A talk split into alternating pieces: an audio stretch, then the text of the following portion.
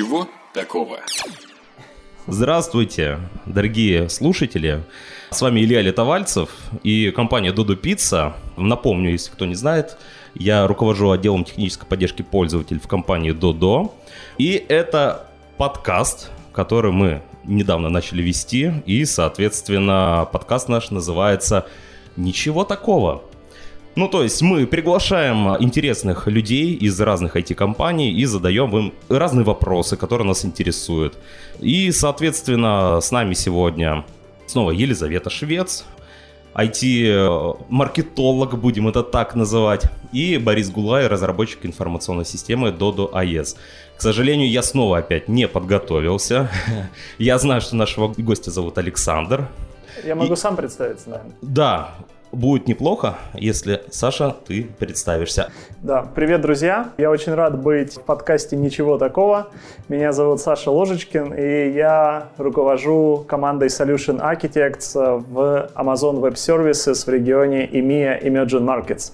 И сегодня я очень рад быть в Додо. Привет, Саша. Мы тоже очень рады, что ты пришел к нам в гости. Мы тут до подкаста немножечко послушали классные истории Саши про построение команд в Амазоне. И хотелось бы начать, наверное, с этой темы. Ты рассказывал про правила тупиц. Расскажи, пожалуйста, что это такое, что за правило тупиц, о чем оно? Да, у нас есть очень классный принцип в Амазоне, он называется тупица Team. Ну и действительно звучит, как будто это команда тупиц, но на самом деле это не нужно так дословно переводить на русский язык.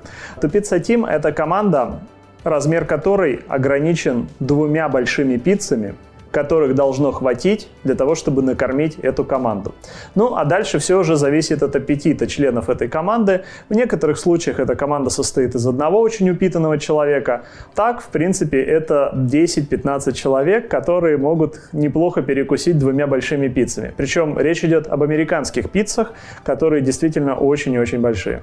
А какого они размера?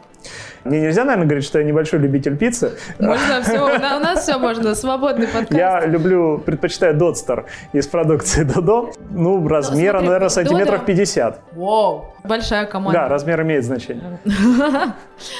Ты еще говорил о том, что Amazon это компания, которая состоит из стартапов. Что ты вообще подразумевал под этим? Потому что огромная международная корпорация там ассоциируется с кровавым интерпрайзом. Там.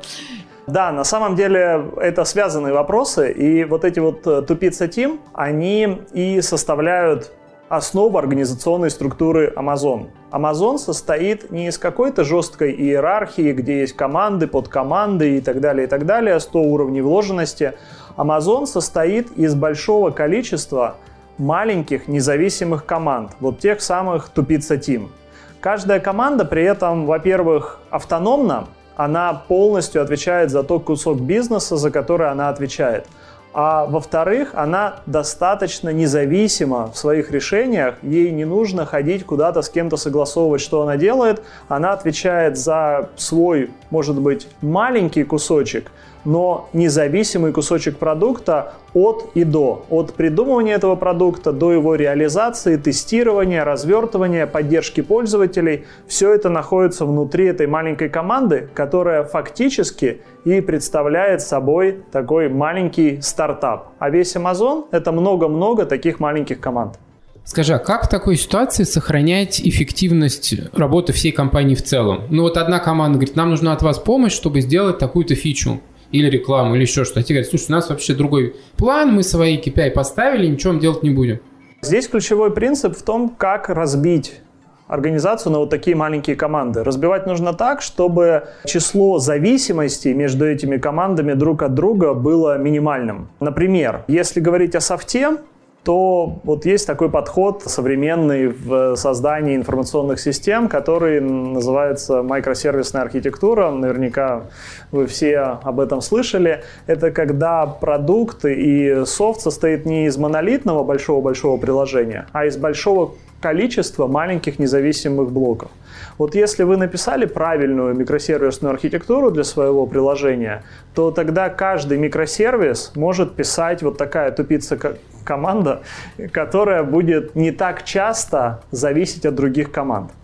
Если же говорить об эффективности, то действительно возникает вопрос скорее даже не в этом, а в том, что такие команды могут заново изобретать один и тот же велосипед в большом количестве раз. Зачем? Давайте мы сделаем этот велосипед один раз и всем потом распространим. Я много думал об этом и понял в результате, что, наверное, преимущества, которые такой подход дает, они нивелируют недостатки и, может быть, действительно порой не самой высокой эффективности. Если можно, пример на практике, который вот я сам размышлял. Вот мы, допустим, утром в 8 утра идем мимо большого многоквартирного дома. И видим, что в большом количестве окон горит свет, люди готовят завтрак. Я подозреваю, что, наверное, там в 100 квартирах из, допустим, тысячи в этом доме люди жарят яичницу. Ну, такое типичное блюдо на завтрак. Какая ужасная неэффективность. Все 100 квартир жарят завтрак. Давайте мы сделаем одну большую яичницу, и потом разнесем ее по всем этим квартирам, и пусть все будут есть вот эту вот одну большую яичницу. Если мы купим яйца не по десятку, а оптом, мы гораздо дешевле их купим. Если мы будем жарить одну яичницу, нам не придется тратить время, преимуществ от того, что мы централизируем все куча. Но хотели бы мы жить в таком доме, где все будут есть один и тот же завтрак, вместо того, чтобы готовить его самим. То же самое и в этих тупица Team. Ничего страшного, если какие-то вещи эти команды будут делать каждый раз заново, зато они будут более автономны и независимы. Саша, развивая твою идею, можно сделать вывод, что команда должна включать сотрудников разных компетенций, чтобы как можно меньше зависеть от других команд. То есть мы маркетинг включаем и в эту команду, и в эту команду, и в эту команду. И эти делают билборды, и эти, и эти. Как менеджерить в таком случае общую, например, коммуникационную стратегию в рамках компании, если маркетинг размазан по всем подразделениям, по всем вот этим командам? Тут, конечно же, не нужно заходить совсем далеко и, например, HR общий на все команды. То есть нам не нужно делать там в каждой команде своего HR или придумывать в каждой команде свою бухгалтерию или еще что-то. Здесь всегда нужно разумно подходить, какие функции действительно имеет смысл оставить централизованно, а какие функции отдать каждой из этих команд. И решение, наверное, точнее принцип, по которому это можно решать, в автономности. Если централизация какой-то функции не делает команду менее автономной, то пусть она будет централизованной. Если же централизация снизит автономность, то лучше, наверное, оставить эту функцию команде. Пример. DevOps. Классическая задача. Очень часто, у нас же технический подкаст, да, можно вот такие термины использовать? Очень часто во многих компаниях разделяют функцию DevOps и разработки. И, например, ну, многие разработчики не любят то, что называется быть on-call, когда они должны в любой момент быть готовы в течение там, получаса или какое время выбирается в компании, быть рядом с компьютером для того, чтобы отладить какую-то проблему в проде. Поэтому давайте мы назначим кого-нибудь, кто у нас будет за DevOps отвечать, а мы, разработчики, будем работать там с 10 до 6 по будним дням. Так вот, в Амазоне за DevOps отвечает каждая команда. И нет такого, что мы код написали, а потом вы сами его деплоите как хотите. Или Тестирование. У нас нет отдельной команды тестирования. Это все делает та же самая тупица Team. Security. То же самое. То есть вот такие вещи, которые связаны с написанием кода, они остаются в этой команде. А там, не знаю, HR, бухгалтерия, наверное, и маркетинг тоже, я просто точно не знаю, скорее всего, централизованный. Это знаешь, вот напоминает историю про SRE. Ты, наверное, слышал, нет? А, нет. Книжка такая есть про сайт Reliability Engineering. Она как раз про то, что давайте мы соединим DevOps с разработкой, и они будут и катить, и поддерживать. Вот у нас ребята, они были DevOps, потом прочитали книжку и стали SRE. Нет, не, не, не другая команда, да, ага. которая была DevOps. И они теперь вот с программистами слились в экстазе, но другими. И у нас теперь вот так вот. Ну, это круто. На самом деле, дежурят. когда программисты сидят с пейджером, они понимают, что, наверное, лучше писать сразу качественный код, который не будет их поднимать ночью из постели для того, чтобы его в проде отлаживать. А как у вас, кстати, вот перенять практики конкурента? Прочитали книжку там, не знаю, от Google, например, и такие, да, хорошая идея, давайте мы так же сделаем. Или это нет, так, мы свой путь будем искать? Практики конкурентов очень хорошо говорит э, руководитель Amazon Web Services Энди Джасси. Мне очень нравится, я его здесь не дословно, конечно, но по смыслу процитирую. Он любит говорить, что есть три типа компаний. И вы сами уже можете догадаться, какие компании он имеет в виду. Первый тип компании – это компании, которые competitor obsessed. Это те компании, которые с утра до ночи смотрят, что же там такое сделал конкурент, и пытаются быстрее-быстрее это воспроизвести. Это очень классная стратегия, потому что вам не нужно набивать шишки и тестировать какие-то идеи, которые не взлетят. Вы смотрите, что у конкурента получилось, потом реализуете свое и распространяете на рынок. Это один тип компаний. Хорошая стратегия, просто она не стратегия Амазона. Вторая стратегия, которую некоторые компании используют, это быть одержимыми своим продуктом. Мы самые умные, мы знаем лучше всех, что нужно рынку, и даже если рынок об этом еще не знает, рано или поздно мы в этом рынок убедим. И они с утра до ночи придумывают каких-то сферических коней в вакууме, но в принципе иногда у них получается и тоже хорошая стратегия. Обе вот эти стратегии быть competitor obsessed, одержимым конкурентами или product obsessed, одержимым продуктами, они классные, но только они не амазоновские. Амазоновская стратегия — это быть customer obsessed. Поэтому у нас просто нет времени смотреть за тем, что делают конкуренты. У нас есть наши заказчики, наши клиенты, которые лучше всех знают, что на самом деле нужно нашим клиентам. 95% фич, которые мы делаем в Amazon Web Services, они вызваны каким-то конкретным фидбэком, который мы получили от конкретного заказчика. А оставшиеся 5% они реализованы тоже на основе фидбэка заказчиков, но порой заказчики не могут это даже так сформулировать. Например, serverless и вообще все вот эти лямбда-функции, они появились не потому, что к нам пришли заказчики и сказали, а мы хотим serverless. Такого термина тогда не было. Но мы понимали, что наши заказчики не хотят менеджить инфраструктуру. Поэтому мы подумали, давайте сделаем что-нибудь, что заставит их вообще забыть про инфраструктуру, они будут думать только о своем коде. Так появились лямбды и так появился serverless. Можно я сменю тему? Пришла мысль в голову, когда ты говорил про заказчиков. Смотри, последние годы, ну, я бы сказал, лет 6, наверное, интернет больше разъединяется, чем объединяется. В Китае есть существенное ограничение по трафику. На Ближнем Востоке мы знаем, что включают и отключают интернет. Ну, Россия в какой-то степени, ну, во всяком случае, она готова к отключению, да, сейчас должна быть. Облачные сервисы, тем более глобальные, как Amazon, они очень рассчитывают на то, что коннективити отовсюду будет, по крайней мере, стабильной. Как жить облачным провайдером масштаба планеты в такой ситуации, когда в некоторые регионы ты либо входишь со своей инфраструктурой, и она не связана с общей глобальной, либо не входишь вообще? Мы здесь следуем очень простому принципу. Во-первых, мы не участвуем ни в какой политике, и поэтому, наверное, я буду ограничен в своих комментариях. А во-вторых, мы опять же делаем то, что нужно нашим клиентам. И мы понимаем, что наши клиенты, они заинтересованы в том, чтобы интернет оставался соединенным и открытым и мы предоставляем те сервисы, которые нужны им в этом открытом соединенном интернете.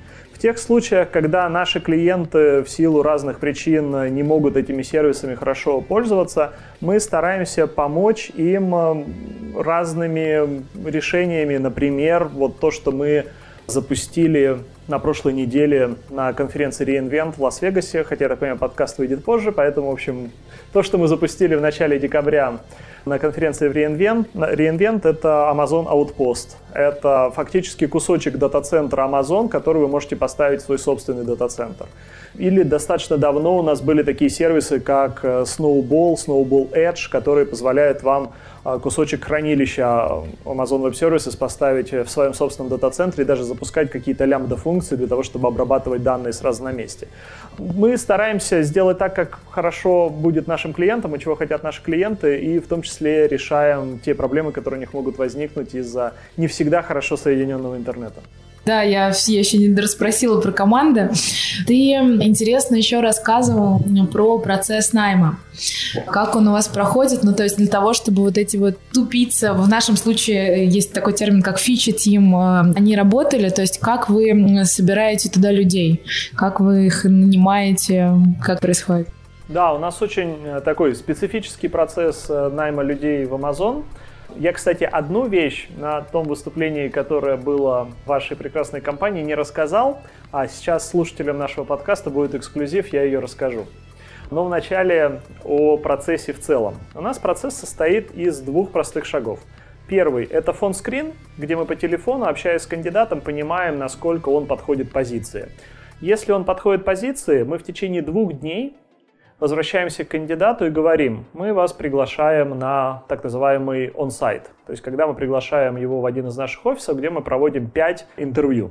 И эти пять интервью проводятся с разными членами команды. Помимо нанимающего менеджера будут, скорее всего, несколько пиров или людей, которые на такой же должности находятся в других командах. Кто-то в роли, с которой приходится этому человеку много работать. И, наконец, последний участник, очень важный, которого мы называем баррейзер. Это абсолютно независимый и случайный человек из Амазона, который следит за тем, чтобы, нанимая человека, мы бы поднимали планку. Поэтому называется бар-рейзер. Бар – планка, рейс – поднимать. Он следит за тем, чтобы тот человек, которого мы нанимаем, он был лучше, чем 50% людей, которые работают в этой команде, в этой должности. Причем очень часто этот человек может быть совсем далекий от бизнеса. Например, я нанимаю Solution Architects, мой самый Классный пример это когда у меня баррейзером был beauty category manager Amazon DE. Это человек, который продает помаду и тушь. И он решал, подходит ли Solution Architect в мою команду или нет. Как он это делает? Это все основывается на наших лидершип принципах. Я очень рекомендую их прочитать. Они очень полезны. Я знаю многие стартапы, которые переняли эти лидершип принципы. Я знаю, что в Dodo Pizza есть очень похожий набор принципов. Это очень здорово. И мы на этих пяти интервью спрашиваем людей вопросы, позволяющие нам а, понять, есть ли примеры, демонстрирующие эти принципы в этом человеке или нет. И дальше, если мы собрали достаточное количество примеров, в течение пяти дней мы возвращаемся к кандидату и говорим, что мы его берем.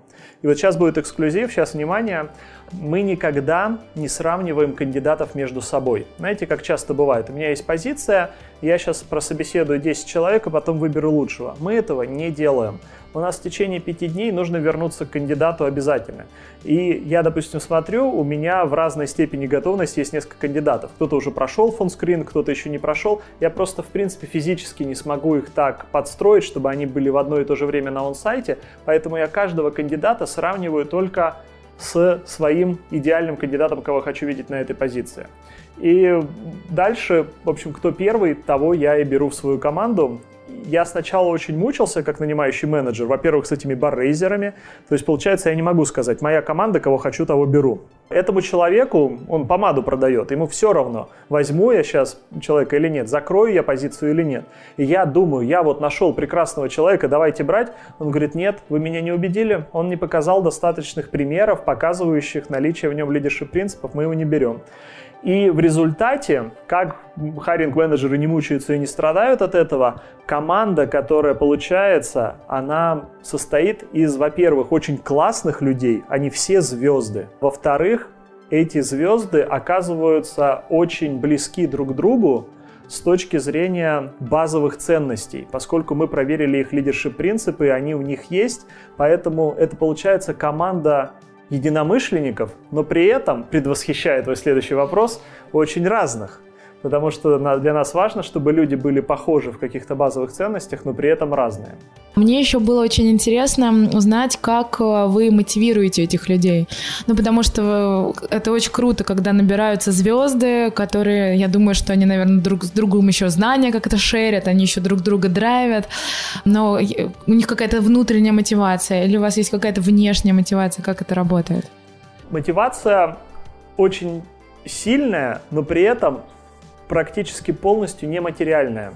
У нас очень мало каких-то таких материальных факторов мотивации. У нас многие даже заведомо сделаны нематериальными, когда мы дарим какой-нибудь там символический приз, который не имеет вообще никакой ценности, типа поношенных кроссовок.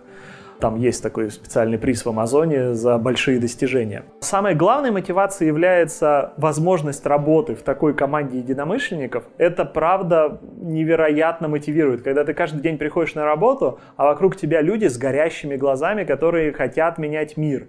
И ты просто такой кайф от этого испытываешь, что ты ни на что это не применяешь. А вторая, более, еще более главная мотивация, у нас есть принцип. We hire builders and let them build. Мы нанимаем строителей и даем им строить. И когда вы нанимаете людей, которые хотят что-то создавать, строителей, то самая большая мотивация для них это дать им строить. И когда они понимают, что у них есть работа, на которой они могут приходить с идеями, и эти идеи поддерживаются, им дают возможность эти идеи реализовать, ничего больше не нужно. Это самая лучшая мотивация, и сильнее ее ничего не может быть. Я это по себе знаю, когда ты видишь, что из э, твоих рук получается что-то, чего не было раньше, и тебе в этом твоя компания помогает, вау, что может быть лучше? Ничего больше не нужно. Прекрасно тебя понимаю. У нас тут э, в серии подкастов есть такая шутка, что люди хантят Бориса. Мне кажется, что я присоединяюсь к этой гильдии. Все уходим в Амазон. Приходя ближе к нашей теме, я вот что хотел спросить. Есть определенный нюанс с тем, когда ты публикуешь условные входные требования. Вот ваши принципы известны. Из твоего рассказа следует, что это основной критерий, в общем, приеме на работу. Ну, помимо, наверное, тех скиллов на технические специальности. При этом очевидно, что те, кто хотят у вас работать, они будут подстраиваться вот в рамках этих интервью под те ответы, которые от них, очевидно, ждут. Как вы решаете эту проблему? Есть огромное количество статей в интернете, каналов на YouTube, чего только нет, как проходить интервью в Амазоне. И вроде бы это должно приводить к тому, что все такие приходят и такие заведомо подготовленные ответы дают, и все прям вообще классно этим лидершип принципам соответствуют. Система построена так, что ее обмануть очень тяжело.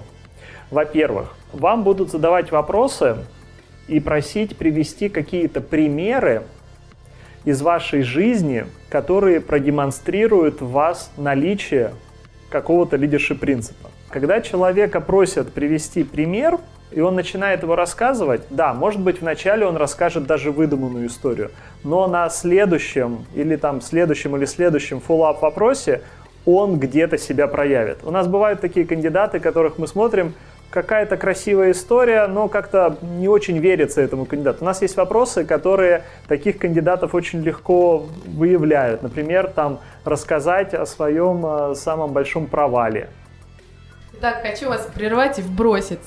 Борис тут заявил, что он сможет пройти интервью, а Саша человек, который харит людей в Амазоне. Саш, может, ты задашь ему прямо для наших слушателей вот этот какой-нибудь вопрос, на который Борис ответит? Э, давайте поиграем, но смотрите, чтобы правила игры обсудить.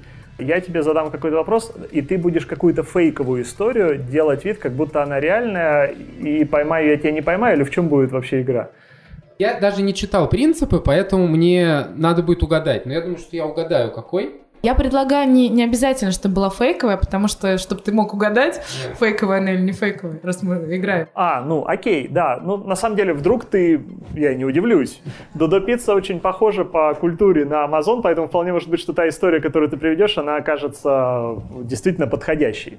Поэтому, ну, давайте мы для наших слушателей поиграем в интервью в Amazon. Я задам свой любимый вопрос, и потом мы поговорим про это. Я потом задам еще несколько уточняющих вопросов. Один из моих любимых вопросов – расскажите об истории, о ситуации в жизни, когда вы не смогли держать обещания, которые дали. Ну, в профессиональной жизни, естественно. И желательно, чтобы это пример был не такой, что я пообещал через 15 минут отправить письмо, отправил через полчаса. То есть это должно быть что-то более значимое. Да, вот хорошая прямо история у меня есть. Я работал в банке, и у нас была проблема с нагрузкой. И в тот момент мы собрались с командой, и я сделал предложение, давайте мы перейдем, ну, очень очевидную историю с SQL на NoSQL. Казалось тогда, что вот это я был э, там руководителем, но техническим. И ребята высказывали сомнения, но не очень, видимо, уверенно в тот момент. И я в итоге эту идею продавил там без особого труда. И уже всем пообещал, ну потому что было очевидно по предварительным тестам, что все выстрелит. Мы потратили какое-то определенное время, поменяли архитектуру, выкатились на прод. Там была такая зависимая от времени суток нагрузка. Она стала нарастать там вот какой-то день недели, и мы не выдержали опять. Оказалось, что вообще идея была очень плохая. При этом, в общем-то, я всем уже пообещал, что все точно решено, прям вот все будет работать, мы сделали тесты, все проверили, оказалось нет. Эта история очень хорошая вот с двух точек зрения. Во-первых, да, не надо обещать, было рано обещать, в технике так не работает. Во-вторых, оказалось, что на самом деле вот коммуникация с командой где-то, видимо, была построена не так, и решение одного человека, которое вроде бы казалось совершенно очевидным, оказалось не очень, потому что мы в итоге потом все равно перешли, пошли тем путем, которым предлагали ребят. Хорошая история. Переходим к уточняющим вопросам. Вопрос номер один. В какой момент стало понятно, что обещание не выполняется? Когда вот оказалось, что не держим нагрузку, и нам придется потратить еще время на то, чтобы... Мы когда план Б сформировали и поняли, что нам придется откатываться на другое решение, то есть эта проблема там не решится за дни, а решится, видимо, за там недели. И как ты это скоммуницировал всем стейкхолдерам в этом проекте, когда стало понятно, что вот ну, не решается, ты не можешь сдержать свое обещание? Что ты сделал? Я сказал, что вот было принято такое решение, оно казалось, тогда, в общем-то, у нас стейкхолдеры, они в какой-то степени погружены были в IT, и в целом им там было объяснено мной, что куда мы переходим, да. Я сказал, что нет, смотрите, это было ошибочное решение, хотя мы протестировали, но вот оказалось так. У ребят есть другое решение, мы пойдем по нему. Потому что другого пути нет, ну вот мы потеряли там условно месяц разработки. Наверняка спросили, кто виноват. Я сказал, да, вот это было как бы мое решение, оно ошибочное, но вот, вот так. И что получилось в результате? На самом деле ничего страшного, потому что до этого мы я им говорил, что вот видите, мы тесты провели, то есть так, какая-то часть ответственности лежала и на них. Они сказали, ну почему вы решили так вот? Я говорю, ну вот потому что так вот тесты провели, смотрите, да? Они говорят, ну делайте. И в этом смысле, как мне показалось, мы поделились с ними ответственность, потому что большая часть на мне, но какая часть и на них – потому что они это решение заапрувили. Ну, все ошиблись в разной степени. И чему ты из этой истории научился, какие выводы ты сделал? Для себя, что надо лучше обсуждать это решение с командой. То есть вот своей главной ошибкой я считаю то, что я недостаточно послушал ребят в тот момент. Угу. Я просто не был чтобы был понятен контекст, не был настолько погружен в разработку в тот момент, я был больше менеджером, чтобы оставлять последнее решение за собой. То есть нужно было, видимо, послушать тем лида тогда. Угу. Ну, отличный пример. Я расскажу, что сейчас и какие выводы я сделал. Ну, э, история, очевидно, реальная. Может быть, там не во всех деталях, но в целом точно. Пусть это будет вот потом вне эфира поговорим. Хорошо. А для слушателей это будет вот, пусть они, кстати, хорошая идея, я сейчас на Лизу полянку залезу, пусть они напишут нам в комментариях, как они считают, реальная эта история или нет. Редко, когда люди могут, еще и отвечая на уточняющие вопросы, какую-то там выдуманную историю так хорошо э, презентовать. Второй момент, который меня заставляет делать вывод, что эта история реальная, это то, что, как правило, придуманные истории, они выставляют э, главного игрока этой истории в выгодном свете. Поэтому мои самые любимые вопросы — это когда человек должен выставить себя в негативном свете. И дальше я тут уже верну тебе, всем участникам, какой лидершип принцип здесь проверялся, по вашему мнению? Мне кажется, что-то умение вот рефлексировать, брать на себя ответственность за неудачи, вот что-то в этом ну, роде. В основном про ответственность. Это принцип ownership. Проверял, и здесь как раз вот про то, что человек может нести ответственность за свои ошибки. Поэтому мне очень интересно было именно, когда я тебя спросил про поиск виноватых. И вначале ты дал очень такой амазоновский ответ, где я был виноват, э, моя ошибка. Но потом, когда я чуть-чуть на тебя так даже не давил, а так на тебя посмотрел в поисках, типа, ну неужели так вот все плохо было, ты начал уже немножко перекладывать ответственность на других, где ты начал говорить, что там вот, это было shared responsibility, там это мы там поделились ответственностью. Это уже был бы тот момент, который я бы отметил, что, ну, не очень хорошо, все-таки, ну, виноват, признайся. Да, да, там можно было что-то по-другому. И еще момент, э, который я бы тоже отметил из этой истории, у нас есть еще один лидершип принцип, который называется «Leaders are right a lot». Руководители, лидеры часто бывают правы. И, как правило, люди воспринимают это так, что кто начальник, тот и прав, я начальник, ты дурак, но на самом деле он ровно о противоположном. Это о том, что лидеры часто оказываются правы не потому, что у них там интуиция или еще что-то, а потому что они очень хорошо слушают свою команду потому что они принимают решения, собрав информацию ото всех. Но здесь я бы не стал там прям писать, что у тебя right a lot был как-то плохо выражен, я бы скорее отметил, давайте, что тот интервьюер, который именно right a lot проверяет мы с ним этот момент обсудим, потому что здесь был такой немножко скользкий момент. С одной стороны, ты не обсудил важное решение с командой и не, не принял их инпут достаточно, хотя признаешь сам, что не был достаточно компетентен в принятии этого решения, поскольку был далек от разработки. Но с другой стороны, ты, очевидно, вынес из этого правильный урок, и это дает тебе э, позитивные очки. То есть, если говорить о целях интервью, не знаю, готовился ты ли к интервью в Амазоне или нет, вот этот конкретный кейс тебе, наверное, скорее принес бы несколько положительных очков, но не прям вот, что как-то там в космос и все такое. То есть можно было лучше, наверное, подготовиться, либо все-таки нужно просто быть на интервью с собой. Это всегда видно, когда люди пытаются кем-то быть, на интервью. Вот особенно вот с такими вопросами, с фуллапами, когда ты с разных сторон смотришь, когда человек пытается дать ответ, который от него ждут, это очень быстро проигрывает, потому что еще один секрет наших интервью лидершип принципов, что у нас наши лидершип принципы, как правило, в противоречии друг другу находятся.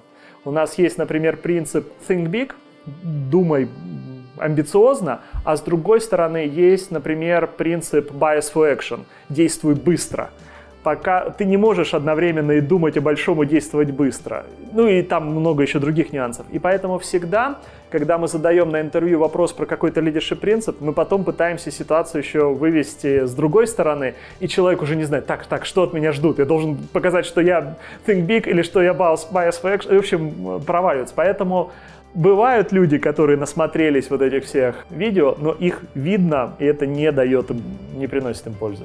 Кажется, впервые в истории подкаста Бориса не схантили. Мы так назовем этот выпуск.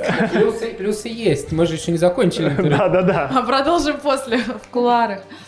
Предлагаю перейти к, наверное, последней теме, которую я хотела обсудить с Сашей про которую он писал э, не так давно и выступал э, к теме э, diversity.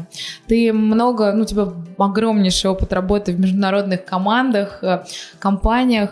Я предлагаю начать вообще с определения, что такое diversity, потому что все под ним, как мы выяснили, когда готовились к интервью, все под этим термином понимают абсолютно разные вещи. Я не претендую на истину, у меня есть просто свое собственное понимание. Да-да-да. На мой взгляд, есть несколько уровней diversity и понимания diversity. Я их называю так вот. Первый, самый базовый уровень, это такое вульгарное проявление diversity. Там а, нас много лет обижали, унижали, не давали нам чего-то, а теперь мы вам отомстим, и теперь все будет наоборот. Это еще называется позитивная дискриминация. Даже слово такое придумали, когда людей, представляющих большинство, каким-то образом дискриминирует для того, чтобы была польза у меньшинства. Ну, можно, наверное, это так делать, и даже, наверное, кому-то будет приятно от того, что раньше этих били, а теперь бьют этих, но пользы от этого никакой нет. Второй уровень понимания diversity, который немножко лучше, но все равно, на мой взгляд, хромает, это когда давайте мы будем брать разных людей в нашу команду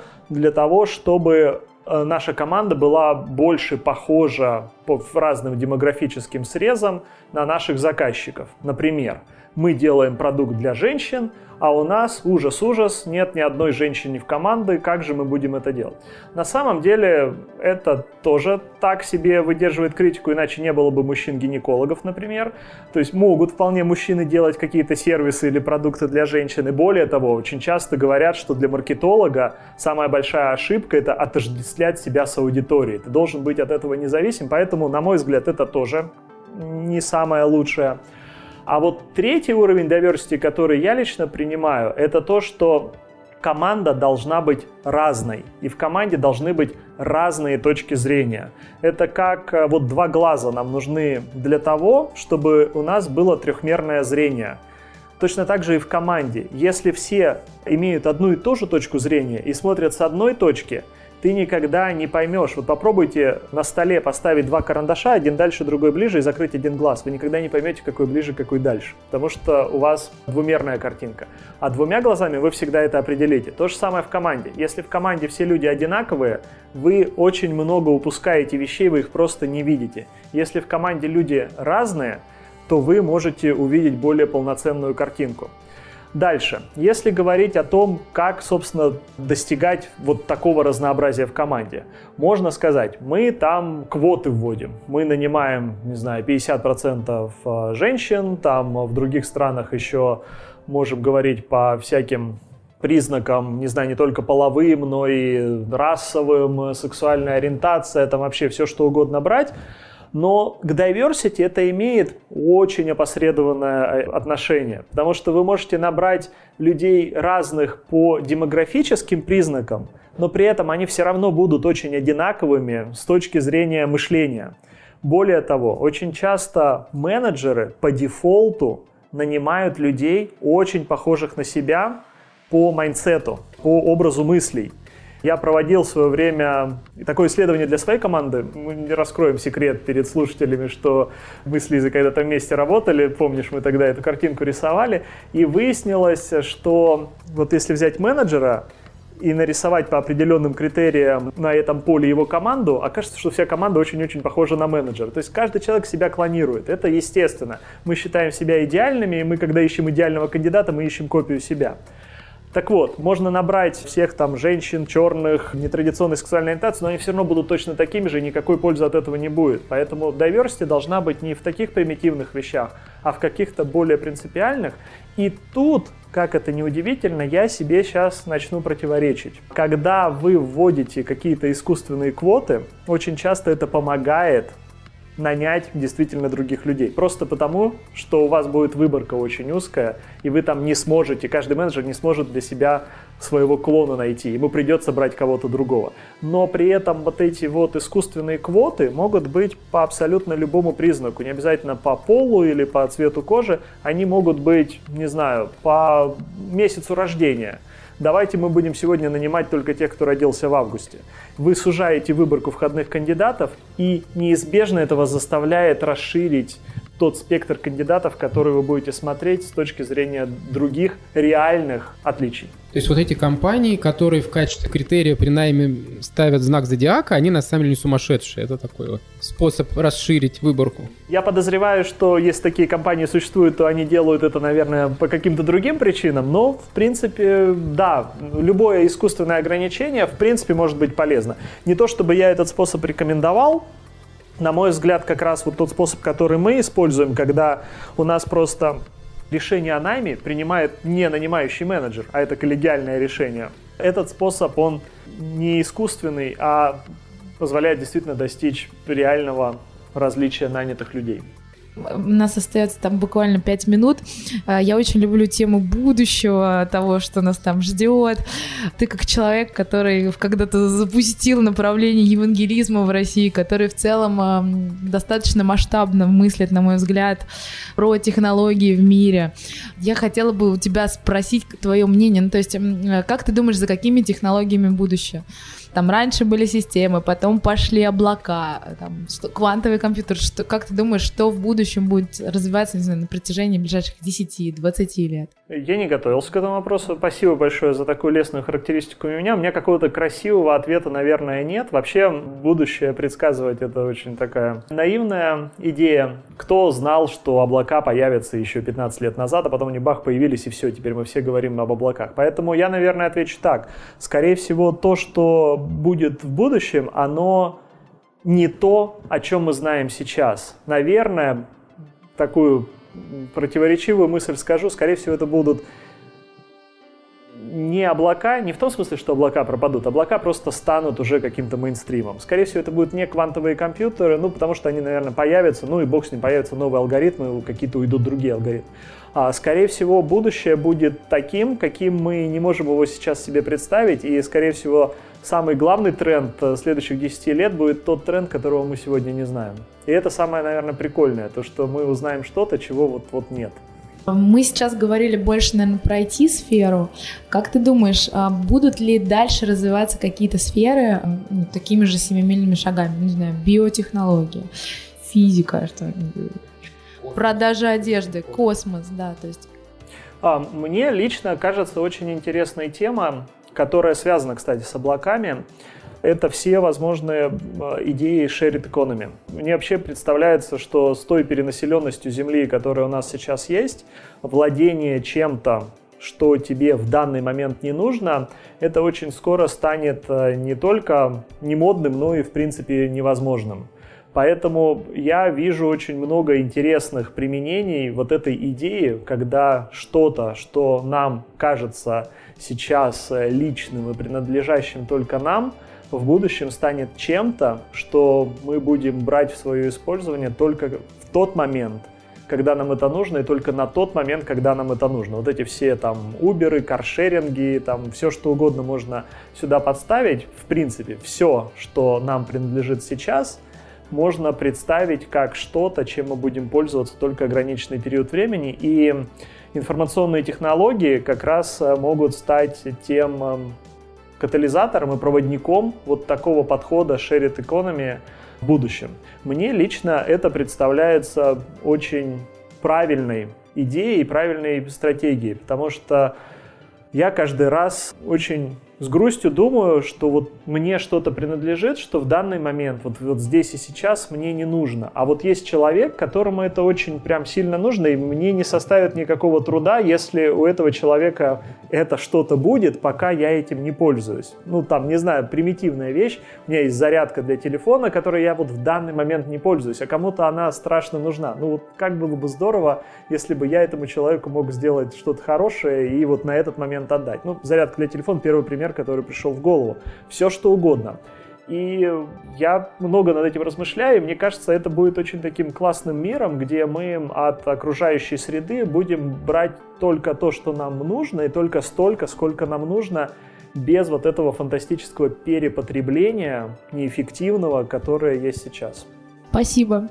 Я думаю, что на этом мы закончим. На самом деле есть еще миллион вопросов, которые можно обсудить. Я тут уже в конце начала вбрасывать, так ну давайте, ну давайте хотя бы это успеем обсудить. На этом мы заканчиваем наше вещание. Наш звукорежиссер грустно кивает. Спасибо большое, что пришел в гости, ответил на наши вопросы. Всем пока. Спасибо, счастливо. До свидания. Ничего такого.